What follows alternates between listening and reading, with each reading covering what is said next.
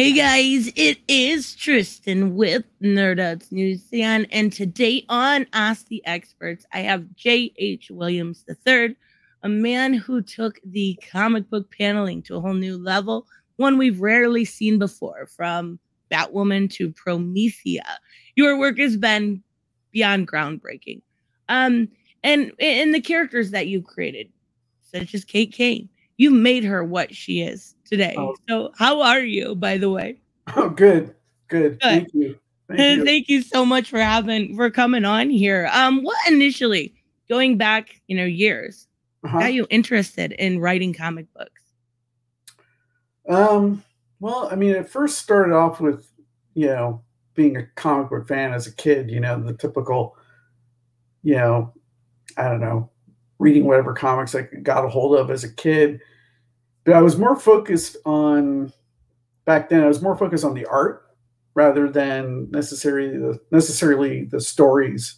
So you know, I would read comics all the time that didn't necessarily have a conclusion or it'd be a part in the middle of something because I was just more focused on looking at the artwork. But as I got a little bit older, uh, I discovered a few comics growing up that kind of changed that for me to where I started looking at the them as a, a form of story beyond just the visuals. Um, and that was Micronauts and Uncanny X Men when I was growing up. Um, really hit that home for me. And then I became excited in comics with comics as, you know, a storytelling medium and branched out from there. So I ended up, you know, discovering early on creators such as uh, Moebius and of course Jack Kirby, um, lots of European stuff, some Japanese manga. You know, I was discovering all that kind of stuff really early on. Um, and it kind of made me look at myself, even though I could draw, I always drew when I was young. Uh, I kind of looked at myself as like I didn't want to be just an artist. I wanted to be able to be a storyteller. And I kind of feel like, in a lot of ways, comic book artists, even if they never get into the writing shoes that I've, you know, managed to step into, they are storytellers. You know, they take, they make it a visual uh, presentation of the story in con- conjunction with the text. Um, so as I got more comfortable being a comic book artist, I started thinking about more the kinds of stories I wanted to tell. I guess I even was thinking about that before I became a professional comic book artist that there were stories that I wanted to tell, you know. So, and always kind of envisioned myself being able to be in the writing seat and in the drawing seat. That I, I totally get it. And in looking at your newest one, what was your i know echolands took you a long time to get to but what yeah. did you what kind of inspired that storytelling especially because we see a very different dimensional it's almost longer form storytelling with a lot of it not necessarily coming from the from the bubbles you know it uh-huh. comes uh-huh. from the art a lot of the story really does what yeah. was your inspiration for that i don't know i mean i guess maybe because the concept that Echolands is, um, we wanted it to be an adventure tale. And adventure tales always are fast paced, but the best adventure tales tend to take place in worlds or scenarios that are uh, visually vivid. Um, and I mean, as an example, I mean, imagine if Star Wars was a comic book first right um, how much of that would be how much of the story there would be conveyed in the visuals because the the world of Star Wars was so richly detailed, right? So, and a lot of the elements of the Star Wars story are in those peripheral details. And so with Echolands, we kind of like we knew that the world was so complex uh, that we were building that I think if we loaded it with exposition, it would really bog it down and and not let the the the adventure aspect have room to breathe. I guess you could say. Uh, and so we going in with the visuals, we wanted to make sure that on every page there was things that were representing the world, the unique world that this is taking place in, and how much of the story uh, is in that, if that makes sense. Oh yeah, I and with that one, I kind of I read it and then I went back through it to uh-huh. kind of go back through some of the art and some of the things I may have missed in the background as compared to the foreground. Yeah. And there was there was a lot um yeah. which which I usually go through pretty detailed, but when you have that level of world building, I think it's easy to miss some of the things. And I think that's what's so great about being able to go back. Yeah. Yeah. And also I kind of feel like if you're going to tell an adventure tale in a in a brand new world, visually I think every opportunity on the page needs to be taken in terms of selling that reality and selling that world. Um, and also, the thing we were thinking about, it dawned on me as we were writing it how fast we shift scenes. Um, so, when scenes shift so quick, you have to make sure, from a visual standpoint, that each scene has a certain level of massive, you know, massive information in it. You don't, you're not wasting a single panel. Yeah. Oh, yeah. Absolutely. Yeah, because part for me, part of comics storytelling is selling the environment that the story is taking place in, and uh, so that was super important um, as we were going along. You know, there's very few panels in this book where we drop away backgrounds or anything. Um, because it's just I, I always feel like with the scene shifts so quickly, it'd be I think it would make people feel a little too loose when they read it uh, on where things are taking place and how rich the environment actually is.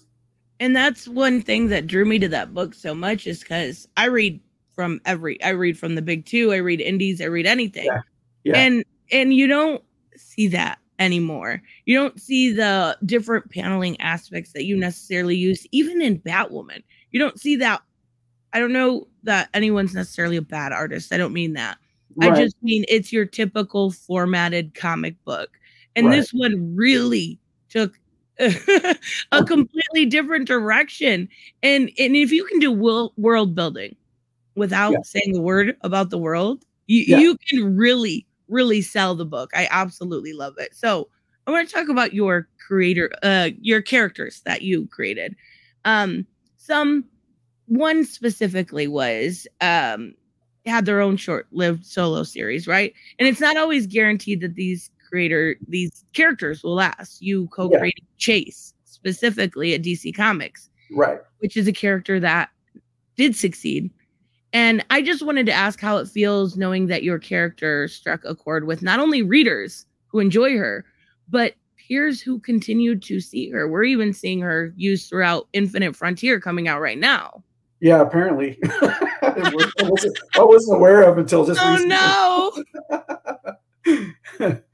uh, yeah, I think it's pretty cool. I mean, when the whole situation with Chase, you know, getting canceled, uh, just as we were hitting our stride, I mean, that was sort of like a that was a tough blow for us, especially because at the time we were actually already working on the the next arc, um, which was going to be a four parter involving the Justice League.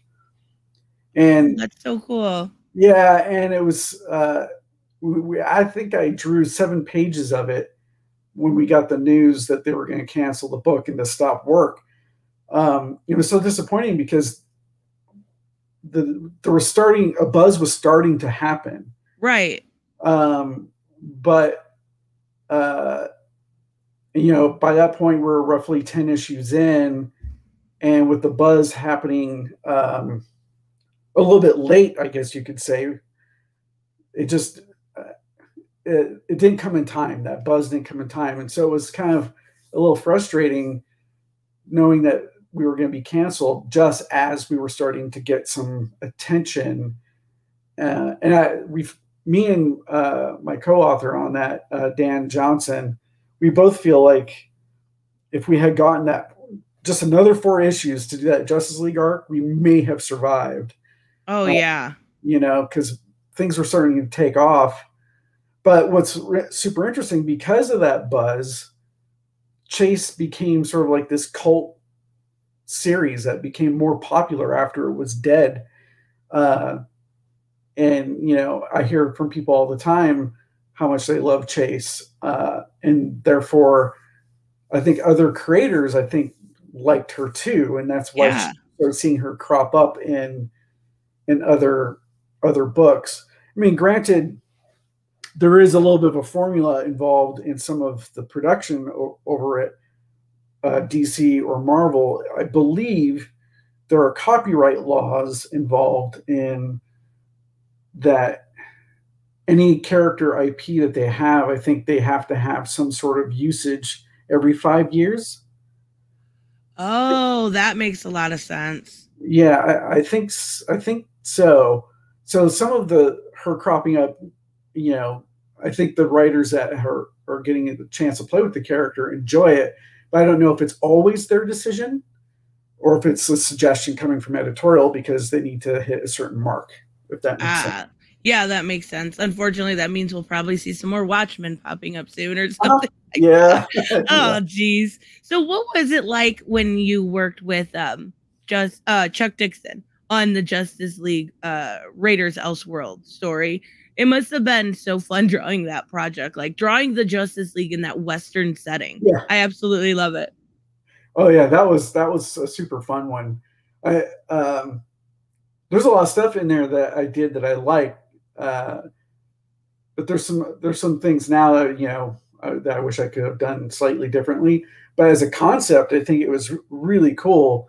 Uh, there was a lot of people that really wanted to see a follow up to that. oh yeah, a sequel of some kind. Uh, and people, you know, still uh, remember that one, which is kind of interesting um, when you think about the Elseworlds titles on how many actually do get remembered. I don't think it's very many. So uh, it's pretty cool to be among the ones that do. oh yeah, it's like that, and maybe Vampire Batman and Injustice. Those are or Red Sun add in there, but yeah, there's a lot of them, but those are some of the great. So before I go into my next question, I gotta ask Alan Moore, uh-huh. insane or intelligent? Oh, intelligent. I knew the answer, but he's always popping up every few years being mad at Western comics, and I'm just like, I, I totally get it. I get it. They they did a lot of DC did a lot of crappy things, and you, I mean, you should yeah. know that. But um, you've worked with three of the greatest from the British invasion era, right? So yeah. Alan Moore on Promethea, Grant Morrison, yeah. and then we had Neil Gaiman on Sandman.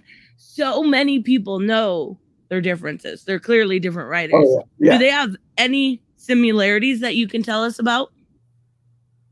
Um, I guess the biggest similarities are just how much all of them are aware of comics history um, and how much of them have a love for comics history.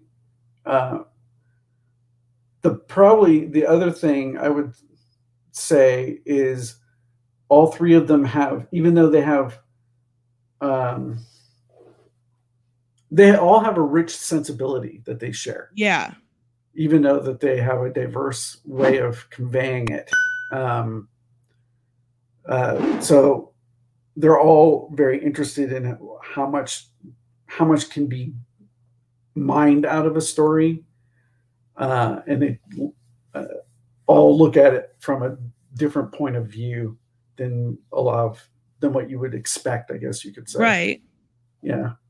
What was it like working with them? Kind of some of the biggest names that came out of that era. Um, it's extremely gratifying. Uh, you know, having those opportunities was uh, something I never expected. You know, and even going back and when I look at the early stuff of Promethea, some of the stuff I was doing I, I still don't quite know how I got that job, uh, considering the um, the the level of talent Alan had already worked with. Um, I think my early stuff on that could have been better. Uh, but what was great about it is I think maybe Alan could see how, just from our conversations, how much I'm willing to try anything. And so if he was willing to jump off a cliff for something, so was I. you know, and I think that went yeah. a long way in, in, in Promethea becoming what it did.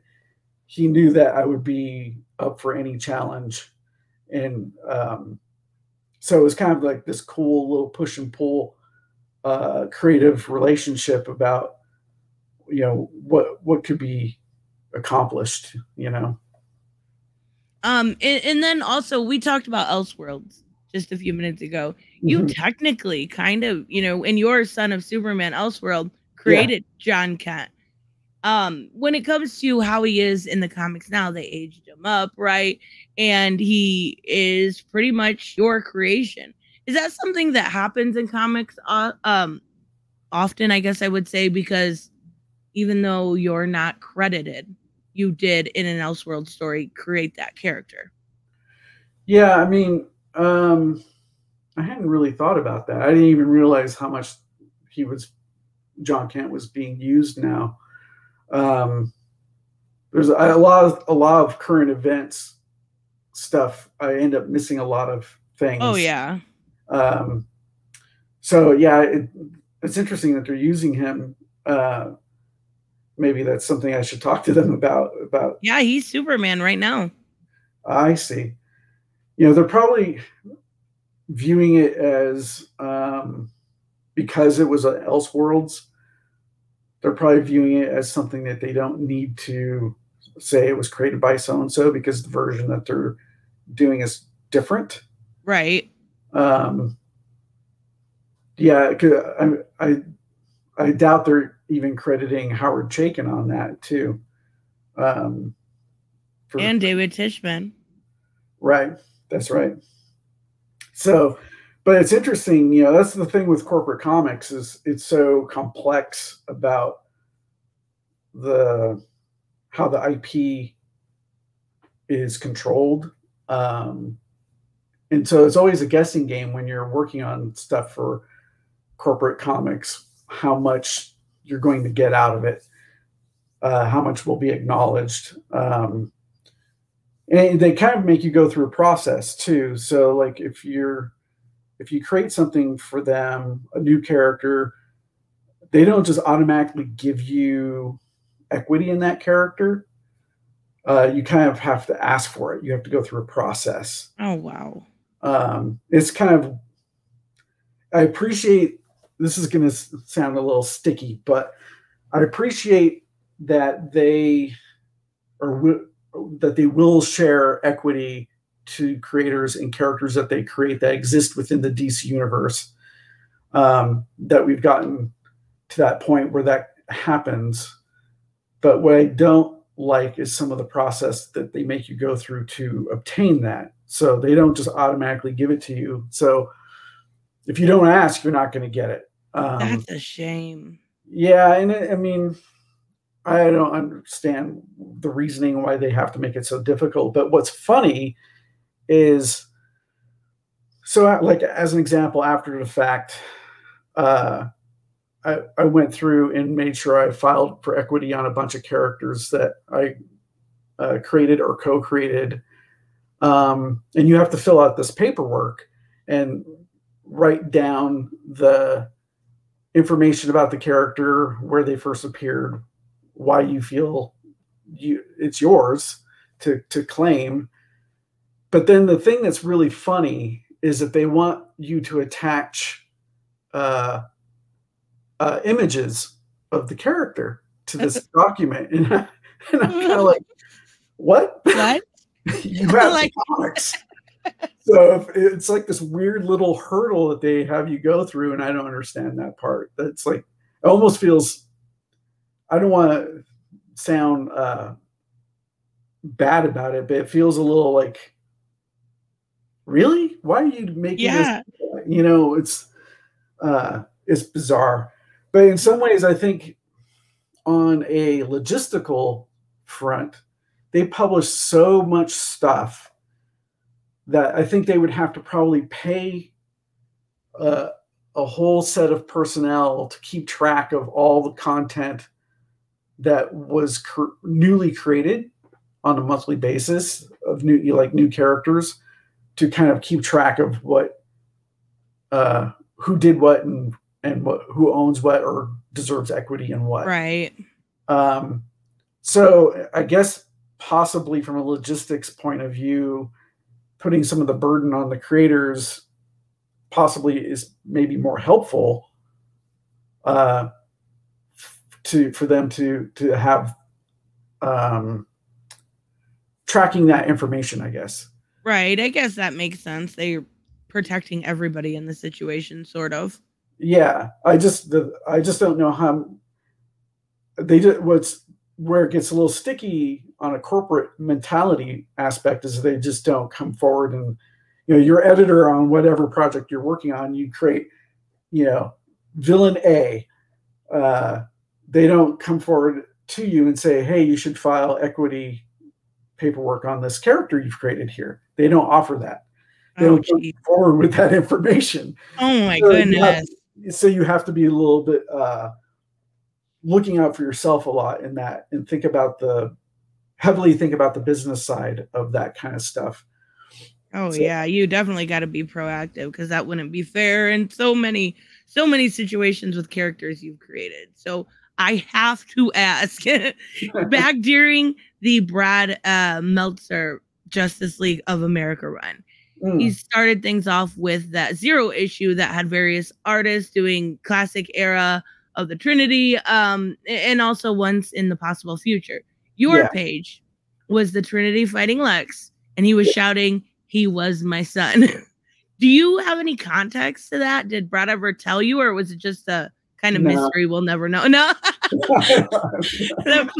I wondered because it's like, it, who was your son? Like, it just it'll be something that I forever think about. So when it comes to okay. when it comes to Batwoman, um, a lot of what's been explained to me, and I've kind of explained to people, is that when Kate Kane was to be introduced during 52, it was made clear that she would be a lesbian, and the media uh, kind of jumped on it, started yeah. to proclaim her as a lesbian superhero, as yeah. opposed to a very distinct, different description as a superhero that just happens to be a lesbian. Yeah. So DC kind of quieted down, let the media die down, and then released it after the RIP and the Battle for the Cowl. Is there any truth to that? Because that's always the story I've heard. Um, I don't know if there was a, a, a, internal decision to have a gap between that media outburst uh, and the launch of the character. Um, I think a lot of times, from my own experience working with uh, corporate comics, at DC in particular, has a tendency to announce things before they are ready. Right. Um, uh, that I, so I think that was a prime example. It was not done well in the fact that they put the uh, upfront um, promotional detail of being lesbian, then then character was kind of dumb instead of character. Oh, and by the way, she's exactly. Uh, so that I thought was really dumb. So it feels a little salacious, like a kind of a uh, kind of a cheap ploy, uh, right? Uh, tactic to draw attention. I don't know if that part was on purpose or if it was somebody just not thinking about how they were phrasing it. Um, but yeah, I mean, they the publishers when they're excited over something, DC as an example, when they're excited over something, they tend to announce things before they're actually ready. So, like, you know, or even solicit things before they're really should be. You know, Sandman Overture was a good example of that, where they were soliciting issues before we were ready to have them come out. Um, oh my goodness! And that's why that whole one of the reasons why that whole six issue run took so long to to get finished because you know, we were barely into issue one when they were soliciting it. so it's oh like, my god! you know, and I had to explain to them, you know, Neil Neil he takes the time he he takes. He does what it's his magic, right? That's how he does what he does. Exactly. But for, but for me, you know, they wanted. I don't know what they thought. They knew who I, what my, how I operated before going into it. Uh, but yet they still were compelled to, uh, to solicit when I'm telling them it's not going to be ready. And um, they kept wanting i don't know i think they thought oh he'll magically get faster. Oh my gosh. You know it was like no it's going to take me as long as it takes. I'm not going to especially on a neil gaiman story some especially the way they were promoting sandman overture uh, as possibly being the last sandman story ever there was no way i was going to try to just cram that stuff down you know? So yeah yeah so that so that yeah that was a mess. Oh my goodness. Some of the things that dc did you was a mess. Speaking of a mess. That's a good segue. Um the events that led up to you and haden blackman leaving batwoman were pretty well known. Like you guys left because kate and maggie couldn't get married and dc refused because didio didn't think superheroes should be married what plan do you, are you able to talk about the plans that, didn't you actually have 25 drawn at that point or at least started? Um we had i'm trying to think of where we were in production. I know we had a i think we had scripts written or at least started to be written. Yeah. Um, but we did have an outline that we had gone over with editorial. Um, there's a little bit of a misconception about the events that led to us departing. It wasn't the the marriage thing became kind of the hot button focus, but it had more to do with uh, editorial interference in general. Wow. Um, because that was just one big piece of it. Uh, but there was other things that we didn't cite in our in our uh, resignation um, that you know played a part in that. There was other things that we had planned that we were already working on, and then editorials coming in and telling us we couldn't do it when we had a, a big plan, and everything we were writing was building up to that big plan, and no longer could we do the big plan. And um, so there was a few little things here and there where there was like this bizarre editorial interference at the last minute and we don't i guess to, to put it in a better way as writers we don't mind editorial input on things but it becomes very difficult and stressful if you're getting that input at the last minute after you've already right. set things up in prior storylines leading to a particular thing and that just becomes I, we just it just became intolerable at that point um, the marriage thing became a hot button focus for obvious reasons because the whole situation was a little uh, it wasn't good. I mean it, it wasn't and the whole yeah i just it's hard to talk about about it without becoming too detailed on the information. Oh i understand. Um uh, but the situation just there wasn't good. We had certain conversations that I'll say that made us feel like, well, there's no reason why we couldn't pursue that storyline. And then we were told that we could only pursue that storyline up to a certain point. Uh, and the excuse was, you know, none of our characters can ever get married yada yada yada. But there was other things involved in some of those conversations that were gave us pause. Um, and so you know that that weighed on us heavily but we were willing to kind of play the game to see where it would go. And hopefully some decisions could be changed or uh, we could change minds as we as we went along because that's one of the things with editorial at the big two companies is that they you sometimes they will change their mind on something.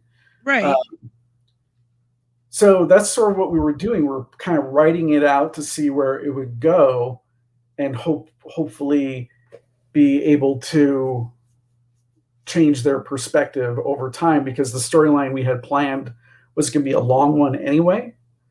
Um, before they before the characters were to get married. Uh, but then other circumstances came up with other editorial decisions that kind of where we were like okay we can't we can't even deal with this. The the horrible part was when we resigned we actually resigned internally first uh, before we put the resignation letter made public, we sent it off and didn't hear from anyone. My goodness. Which was really strange. And, you know, time, a week went by and we're not getting any, no one's talking to us. And so we're like, well, we're just going to say, you know, this will be our last issue for X, Y, and, you know, for whatever reason. And then then we didn't even get to finish that part. Um, oh, jeez. Yeah. The, the crazy fun part is uh, we actually had the next arc. So we had a shorter arc planned, and the crazy part is we were going to have uh, Bill Sienkiewicz for a couple issues. Oh, that's awesome! it was all all set up. I had been talking to him. He agreed to do it, and then and then I had to give him the phone call and say, uh, no. That's so. such a shame. Dang, DC messes. I mean, don't get me wrong. A lot of they. It seems like they need editorial staff more now than ever because everything's a mess. But they've messed up a lot of really good runs. Nobody would have have. Kate Kane would not have the popularity that she has right now without you two. There's no way possible. Yeah, I mean, I, thank you for saying that. Uh, I, you know, Haden and I would love to to believe that's true, but you just you never know. You know, I don't, I don't, I don't like to uh, necessarily say, oh yeah, we're we're the guys responsible for uh, how popular something is. You know, right? I understand. so humble.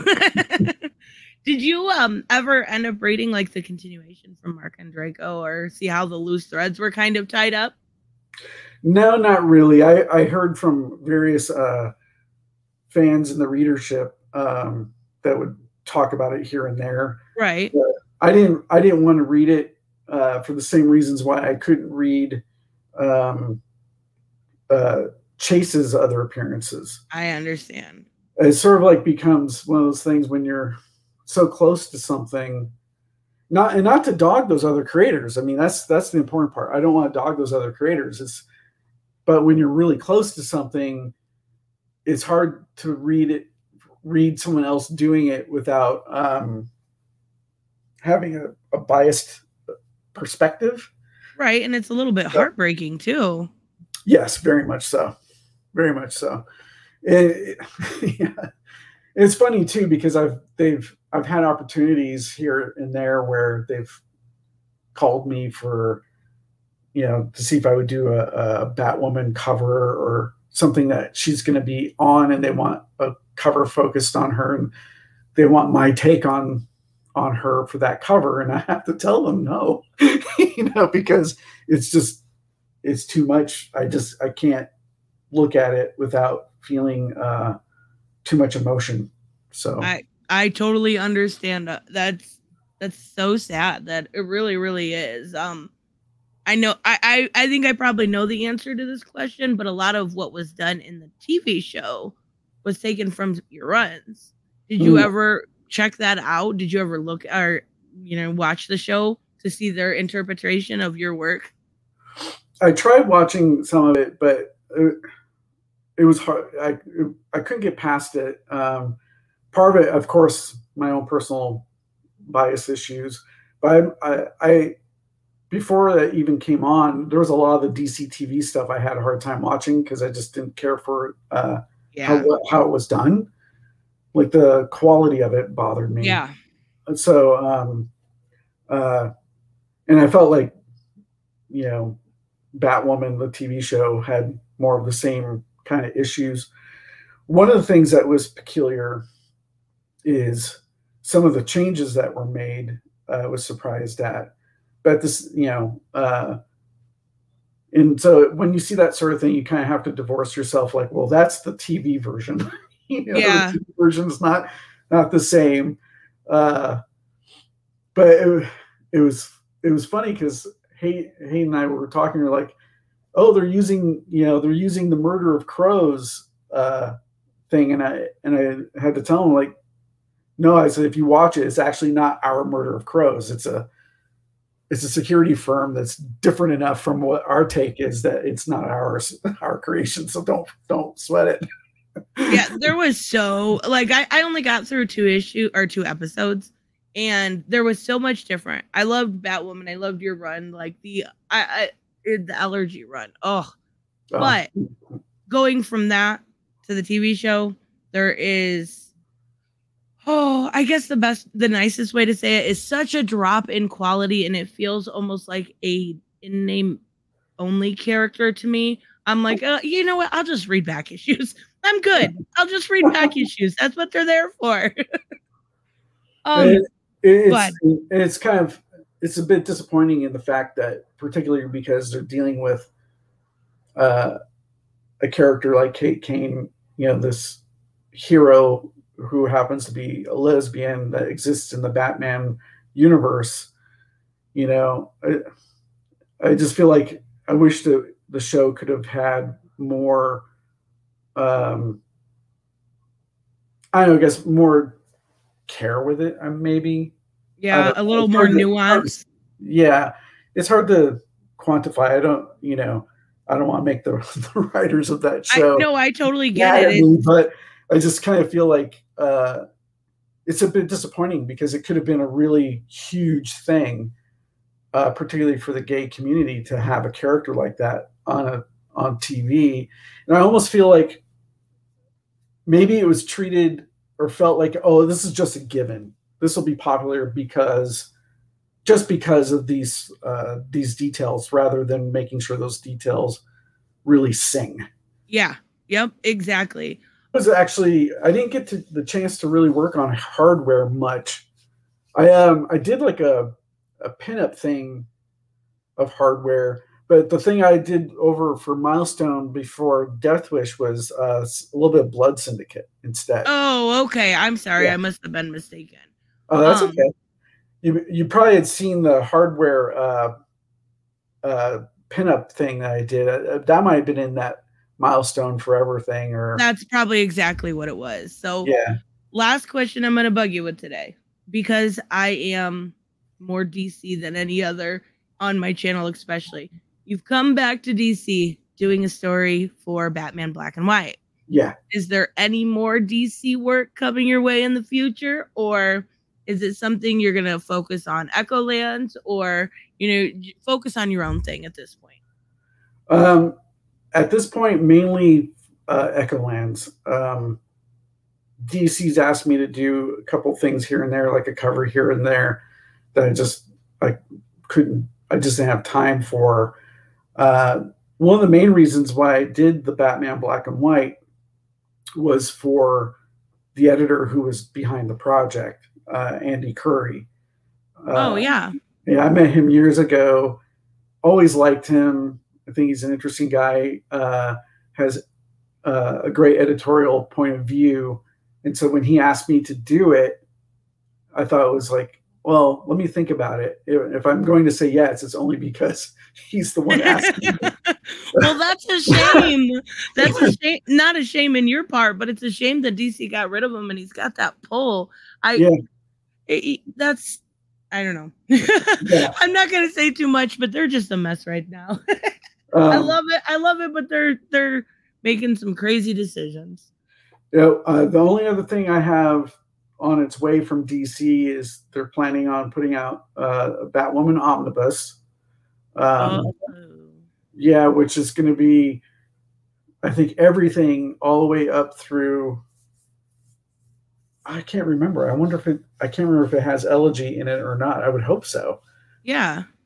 But I think it has everything all the way up to the conclusion of our run. So the whole thing is, I think all of it is in there up until they tried to kind of refresh the character. Um, and then uh, I don't know if they've even made this. I, I'm so out of the loop on new announcements from some of the publishers. I, I have no idea if they've even talked about this yet, but I guess they're planning um, some poster books. Oh, okay. I don't know if I'm speaking out of turn, but they're doing a poster book on some of my covers. Oh, that's cool. I know they've done those in the past for other artists. That's awesome. I'm so glad they're doing one for you. Yeah, I think it's pretty cool. Uh, and I was surprised that they were, would actually uh, do one on my stuff because it's not like I'm necessarily known for doing a bunch of covers over there. Right. Um, so that was that was kind of a fun process because well, fun and difficult because I had to go through and look at all all the various covers I've done on on series and try and narrow it down to 20 pieces. oh my gosh. That yeah. would be hard. And uh but yeah, the result is pretty cool. I wanted to make sure I got some eclectic choices in there that things that people might not even remember that I did. So like I got the American Vampire uh variant oh, cover. yeah, I forgot about that. Uh I put that on there. Uh a few things like that. So hopefully people end up digging that. But as far as new um, stories or interior work, probably not for a while. Oh well, that's okay. We'll we'll we'll follow you on Echolands. I love it. I can't cool. wait to see Thanks. more. So Thanks. I want to absolutely thank you for your time. This is so humbling. I'm I, I was so excited when you said yes. I really really appreciate it. And oh. make sure everybody, uh, make sure you guys check out Echolands. I'll put the link to the to buy it on the pinned comment. I will see you in the next one. Bye bye.